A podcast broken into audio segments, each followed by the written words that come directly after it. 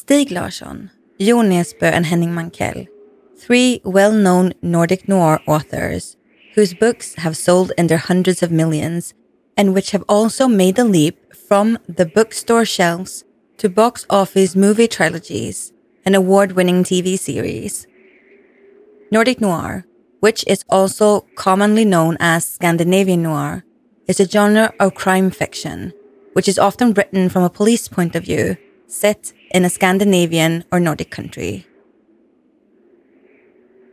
These novels generally involve the most brutal of crimes, committed in bleak urban surroundings or remote sleepy villages, in which the main characters are tortured protagonists with mysterious and painful pasts. In August of 2016, police in Sweden were called to a summer house in the city of Arboga in the county of Västmanland. Little would they know that this would be the beginning of one of the most spectacular, stranger than fiction criminal cases in modern times. A real life Nordic noir thriller containing bribery, threats, forgery, manipulation, and of course, murder.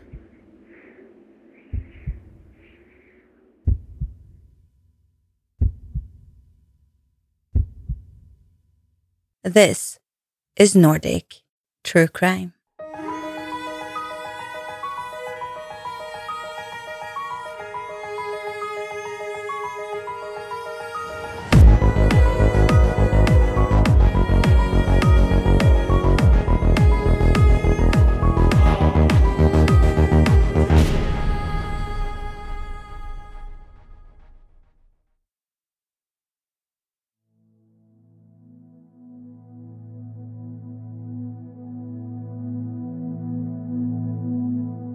Arboga is a town which is home to around 13,800 inhabitants. It is located to the west of the Mälardalen region of Sweden, a mere 30 minutes or so from the larger neighbouring cities of Örebro, Västerås, and Eskilstuna. The town is known for its rich cultural heritage, many listed buildings, and beautiful surrounding lakes and countryside. On the 2nd of August 2016, shortly after 11 pm, Sweden's emergency services received a call from a woman in a state of distress. She told the operator, through periods of coughing and sputtering, that she was covered in blood from head to toe, with injuries all over her body. She also said that she thought that she was dying and that she believed that her husband was dead. She was not exactly sure of what had happened to them, but thought that someone must have been in the bedroom of their summer house and attacked them whilst they slept.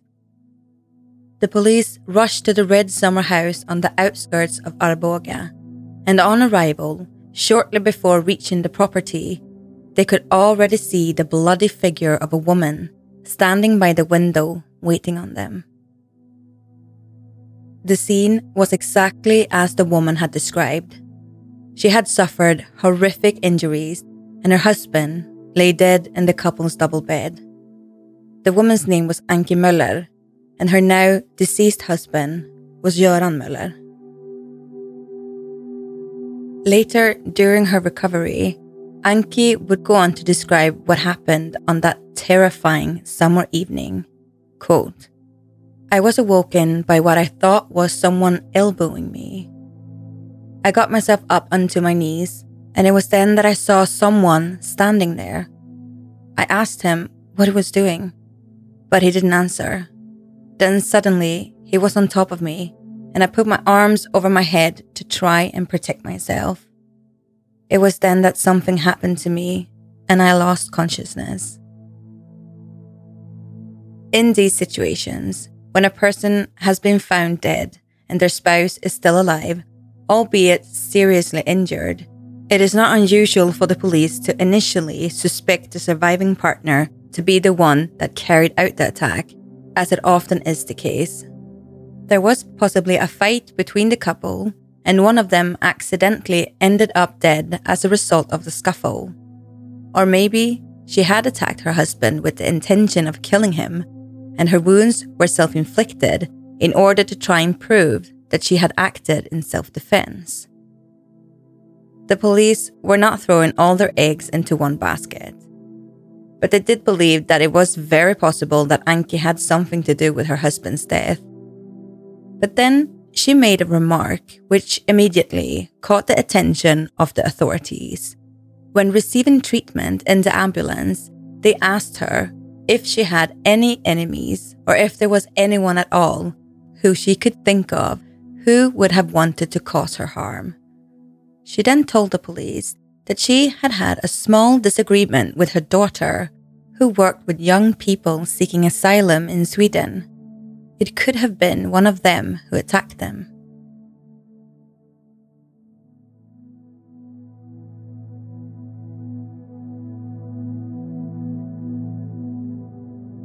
The immigration crisis, which is often referred to as the refugee crisis, is a period at the beginning of 2015 when an unprecedented number of people started arriving in the European Union via the Mediterranean Sea or through southeastern Europe. In the first year alone of the mass migration, around 162,000 people moved to Sweden. And this was when the then 41 year old Johanna Möller, daughter of Anki and Göran Möller, started her own company with the aim of helping unaccompanied children seeking refuge in the country. When Anki awoke in hospital, suffering from what have been life threatening injuries, she began to talk and elaborate on what she had said in the ambulance at the scene of the crime. And it wasn't long before any suspicions the police had in regards to her murdering her husband slowly disappeared. It was now two weeks since the murder and attempted murder, and the police were ready to make an arrest. It was Anki's daughter, Johanna Möller, and her 18 year old boyfriend, Mohammed Royabi, who was originally from Afghanistan. Mohammed had previously lived at the accommodation for asylum seekers ran by Johanna, but since becoming a couple, he had recently moved into her apartment to live with her and her children. The couple were stopped and arrested whilst driving different cars in the vicinity of Arlanda Airport in Sweden's capital city, Stockholm. They were on their way to Thailand, a very popular holiday destination for Swedes. But what wasn't known for certain is whether or not they were fleeing the country or just going on a holiday together. Even if it was just a short break, it was seen as perhaps a bit strange for them to be going on holiday just two weeks after the murder and attempted murder of her parents, especially when no arrests had been made. This was not the first time Johanna had had dealings with the police. She had previously been forced to close a property she was using for children seeking refuge because she didn't have the required permission to run an establishment of this nature. However, that was a small oversight in comparison to allegation which had been made against her. Two male teenagers who had also lived at Johanna's asylum accommodation had claimed that they had had sex with her. They said that she had threatened them that if they did not agree to have sex, then she would have them deported back to where they had come from. This was a serious allegation, which Johanna, of course, denied. And as it was essentially their word against hers and an insinuation without any real evidence, the allegations went no further, and the police were forced into closing the case. The police had their prime suspects in custody, but much like the allegations made by the young men, there was no evidence tying them to the attack on Johanna's parents. So they were both released just three days after their initial arrest. The police were certain that they were in some way involved in the attack on the elderly couple, but they were soon alerted to something else in Johanna's past, Something quite unbelievable.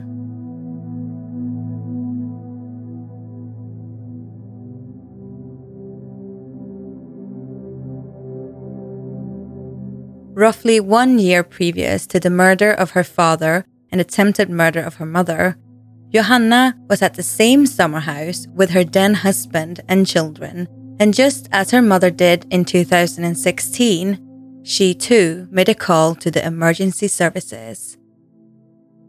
She told the operator that she wanted to report her husband as missing. She claimed that he had gone out onto the lake on a fishing trip the previous evening and had failed to return. He had apparently gone out to set up some nets, but when she awoke the next morning, he wasn't there. She went down to the side of the lake and found his boat floating towards the beach, but he was nowhere to be seen. During the phone call with the emergency services, Johanna was asked several questions in regards to her husband's possible whereabouts and physical condition. Could he have been at a friend's house? Was he wearing a life vest? Was he a physically fit man? Each time, she answered with a simple and straightforward and somewhat cold yes or no. The fire brigade had initially searched the area where her husband was suspected of going missing from, but were unable to locate him. It wasn't until late the same evening that he was found lying on his back under the water, just a few meters from the beach, the same beach which belonged to the summer house owned by Johanna's parents. It was perhaps slightly strange that he was found so close to land his boat, and even a pier, but it was even stranger that he was found dead in relatively shallow water, water which was only one meter deep. Despite these circumstances, the death was ruled as an accidental drowning. Just four days later, the Swedish insurance company If received a phone call from Johanna the call was made in regards to a claim on her husband's life insurance policy. Alarm bells began to ring for the agent who took the call. These types of red flags are something which insurance companies are well aware of, and to make a claim just four days after the death of her husband was certainly something which needed a closer looking at. On further inspection, it was noted that the life insurance policy for both Johanna and her husband was taken out just six months or so before his death. And there was also something else worth noting. The premium for Johanna Möller's insurance was never paid, whereas her husband was. Meaning, of course, that it was his life insurance which was the only remaining valid policy. The findings were passed on to the police. If were of course suspicious about the claim, as they are generally not made so quickly after the death of a spouse or family member. And as they were aware of the mysterious circumstances surrounding the death of their client, they believed that they had the right to question the claim. However, the police had, of course, deemed the death to be accidental, and If now knew that they were not going to simply re-investigate the case based on the insurance claim. So If decided that they would do what they believed was right, regardless of the authorities' decisions.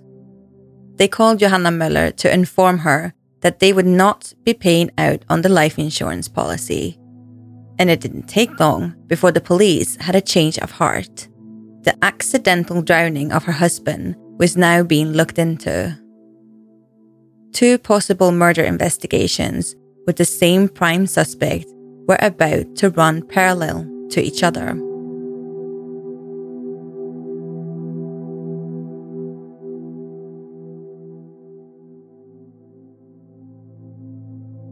The police decided that they needed to get closer to Johanna and Mohammed to see if they would reveal any information which could tie them to the attack at the summer house so they began by bugging the couple's car and a hotel room, which they were due to check into.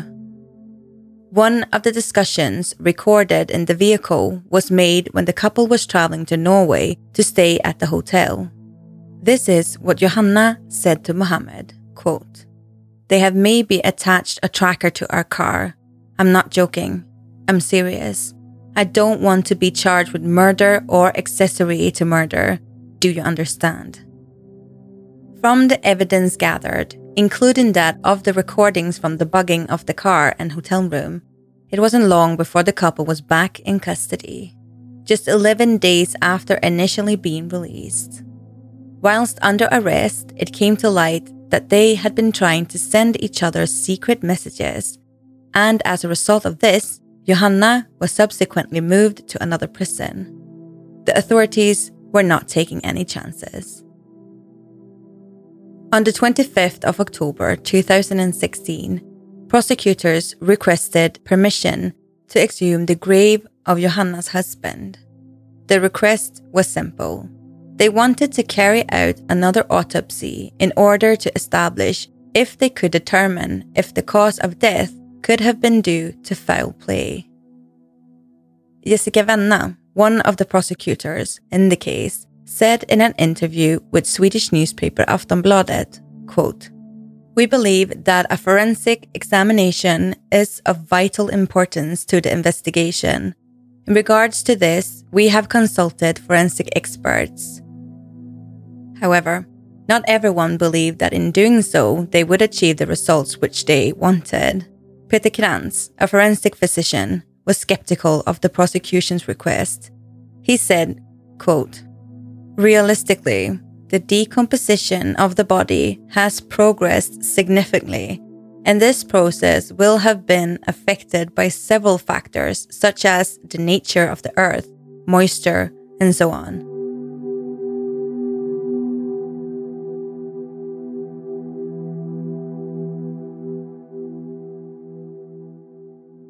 Two thousand and sixteen came and went, the police were now pretty much certain that both Johanna and Mohammed were responsible for what happened that evening at the Red Summer House, and their suspicions were soon confirmed when Mohammed made a confession.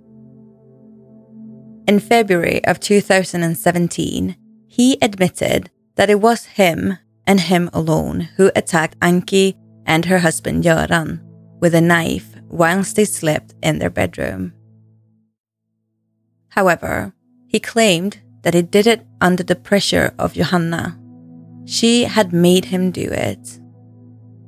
When Johanna was asked for her side of the story, she denied any involvement in the crime, just as she had done when first arrested.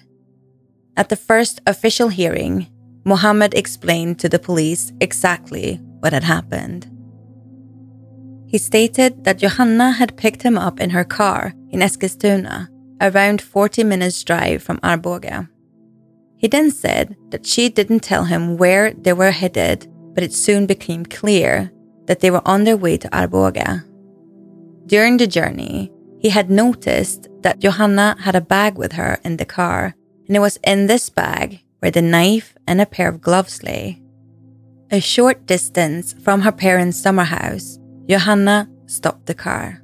She handed a knife to Mohammed and told him that he was going to kill her parents. He told the police that he had said to her several times that he just wouldn't do what she was asking of him. But after constant pressure and allegedly under the influence of drugs and alcohol, he told her that he would do it. He took the knife from Johanna and got out of the car. On arrival at the house, he noticed that the lights were still on. He decided to hide until the property was in complete darkness, and it was then that he felt that it was safe to approach without being seen.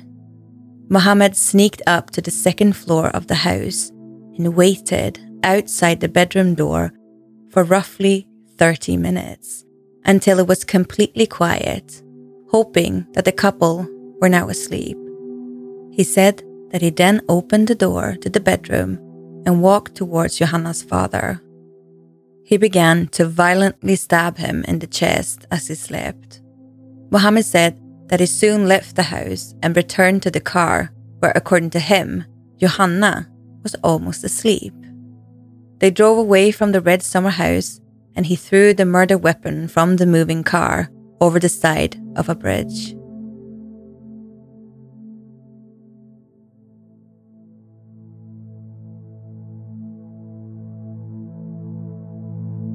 In April of 2017, both Johanna Möller and Mohammed Royabi were officially charged with the murder of Göran and attempted murder of Anki.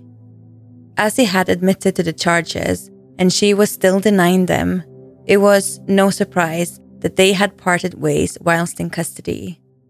The main charges against Johanna were murder of her father, attempted murder of her mother, and attempted murder and conspiracy to murder in regards to the death of her husband. Her other charges included serious fraud and forgery in relation to the life insurance claim. Furthermore, she had even been charged with threatening behavior due to comments she had made to a police officer during the hearing. It was a very much unexpected threat and it was carried out in front of the court cameras. She said, quote, Those who get in my way or do me harm will end up in a wheelchair. Despite the charges mounting against her, she continued to deny everything, claiming that she was completely innocent of all she was being accused of. Mohammed Royabi was charged with the murder of Göran and the attempted murder of Anki. He, like before, admitted to the charges and insisted that it was Johanna who forced him into committing his crimes. However, there was one discrepancy Mohammed's age. When moving to Sweden from Afghanistan, he had stated to the migration officers that he was born in 1998, but it was also claimed that he was actually born in 1994. It was vital to establish his actual age as it could go on to affect his future sentencing, as in Sweden, there is a so called penalty discount law, which is often referred to as a youth discount law. In practice, perpetrators under the age of 21 at the time of an offense are entitled to receive a more lenient sentence it would mean that if he was under the age of 21 when the attack was carried out, then he could possibly receive a reduction in his sentence of up to 25%. The trial began on the 18th of May, and media interest was at an all time high. It was the most talked about criminal case in Sweden for some time.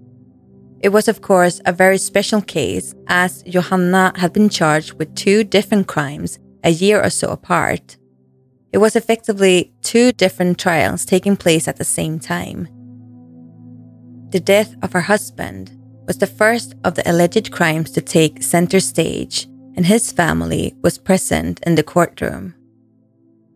In order to establish grounds for the murder, it was apparent from the beginning of the trial that the prosecutors were going to argue that the murder of her husband was carried out for financially motivated reasons. They began by looking at the large sums of money which had been transferred from her several accounts, and it was very clear that there was a lot more money going out than coming in. It was also noted that she had even borrowed money from her father in the past. Was she that desperate for more cash that she would kill her husband and parents. In her defense, Johanna claimed that she had been scared of her then husband, that he had acted in a threatening manner towards her, which was backed up by her family members who had stated that they had witnessed this same behavior. She also said that he was an addict, a hard drinker, and drug user. She claimed that she had on several occasions called family members in a state of fear and worry in regards to her own safety and that of her kids. But when her family was ready to rush to her aid, she would call back and advise them that everything had calmed down. There was no need to come and help her from a man who she had sworn had threatened to murder her. This, of course, was the exact opposite of how his family had described him a nice, friendly man, a great father, a man who had time for everyone. In fact, they would even state that it was he who was scared of Johanna, not the other way around. They had even revealed that he had told them that she had threatened to hang him from a tree. Was Johanna over time building a false picture of a husband in order to murder him and claim that she acted in self defense? But did the opportunity to stage a fake drowning arise and seem more like something she could get away with? Many theories have been discussed, but as she had always denied murdering him, then it was unlikely that the real truth would ever surface. That was, unless the second autopsy could uncover new evidence. And that is exactly what happened to a degree. The focus was on what was found in his lungs. The autopsy revealed that the lungs contained a certain amount of algae. This, the prosecution claimed, was not consistent with the amount found in the lake. In conclusion, the husband must have been murdered elsewhere before being dumped in the water. However, Johanna's defense team stated that when her husband was first found, no test of the water was taken, which meant that there was a possibility that the area of the lake could have contained that level of algae. This new information, coupled with Johanna's conflicting version of events, seemed to have given more credit to the allegation of murder. And then suddenly, there was a new revelation. During the hearing, Johanna's own kids stated that their mother had even tried to convince them to murder their own father.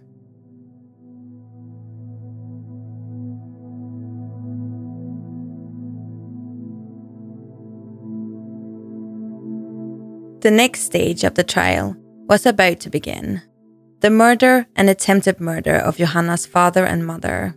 The incident that sparked the lengthy and complicated investigation was about to see its day in court.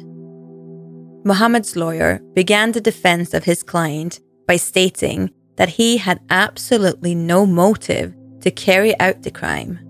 There was simply nothing in it to benefit him. He was 100% influenced and coerced by Johanna. Mohammed himself stated that both he and Johanna had met on several occasions to discuss the murder and that she made it clear each time that both of her parents should be killed. The trial soon became too much for Mohammed to handle, and he broke down, resulting in a break in proceedings. It was now the turn of Johanna. She had already given conflicting versions of events the night her husband disappeared, in regards to seeing the boat and then not seeing the boat. And she had once again given inconsistent statements in regards to her whereabouts the night of the attack on her mother and father. Three different versions to be exact. Firstly, she claimed that she was at home when the murder took place. Then she said that she was at a supermarket. And thirdly, bizarrely, she stated that she had been out selling sex. In court, she explained why she had made three different statements in regards to where she was at the time of the attack. She said, quote, I have told different versions and taken a little bit from one story and a little bit from another. In the end, I believe in them myself. All previous versions are lies and inventions that depend on my mental state. I was manic and psychotic. The long, drawn out trial was over. The verdict was in. The court stated that there was enough evidence and motive to find both Johanna Möller and Mohammed Royabi guilty of the murder and attempted murder of her parents, Göran and Anki. Johanna Möller received a life sentence for her part in the crime, and Mohammed Royabi received 14 years in prison. He was also ordered to leave Sweden indefinitely on completion of his sentence, and he will never be allowed to return to the country. The court also stated that Johanna's actions, coupled with the evidence gathered in regards to the suspected murder of her husband, displayed enough of a motive to kill him or have him killed. In addition to her life sentence for masterminding the murder and attempted murder of her parents, she was also charged with conspiracy to murder, relating to attempting to persuade her kids to carry out the murder of their father, fraud, forgery, threatening behavior, and bribery in relation to having tried to bribe a forensic officer to post a letter for her without it being examined. However, after appealing, the murder charge for the death of her husband was rejected and latterly reversed. The High Court stated that there was not enough evidence for the charge to stand, which also meant that the charge of fraud was subsequently reversed, and she would no longer have to pay damages to her ex husband's family. Despite this, the sentences of life for Johanna Möller and 14 years for Mohammed Rayabi would stand, bringing an end to an exhausting and spectacular case which still holds many unanswered questions.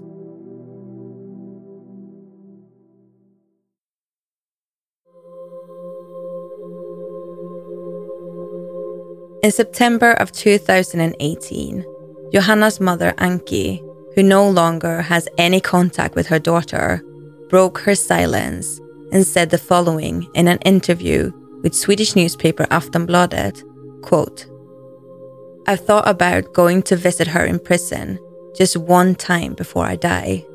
I want an explanation.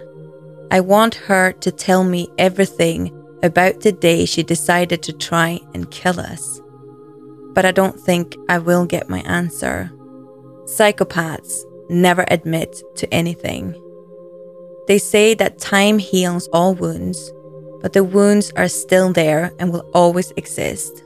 I take my clothes off, then I see what happened to me. Or when I get up in the morning and try to eat, then I am reminded of what has happened. I go to rehabilitation for my injuries, and I will do so for the rest of my life. I had two wonderful children, but I don't have that today. Now, I only have one left.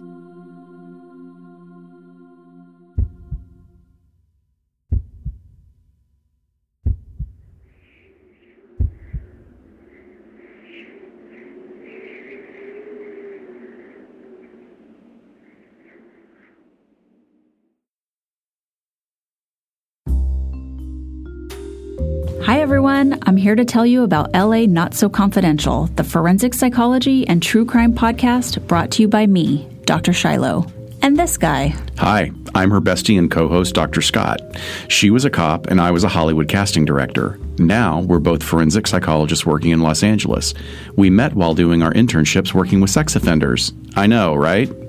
Twice a month, we bring you a classic or contemporary true crime story while applying real psychological concepts and dishing about entertainment's representations of those crimes. Subscribe now to LA Not So Confidential wherever you get your podcasts. True Crime, Psychology, and Snark. Trust us, we're doctors.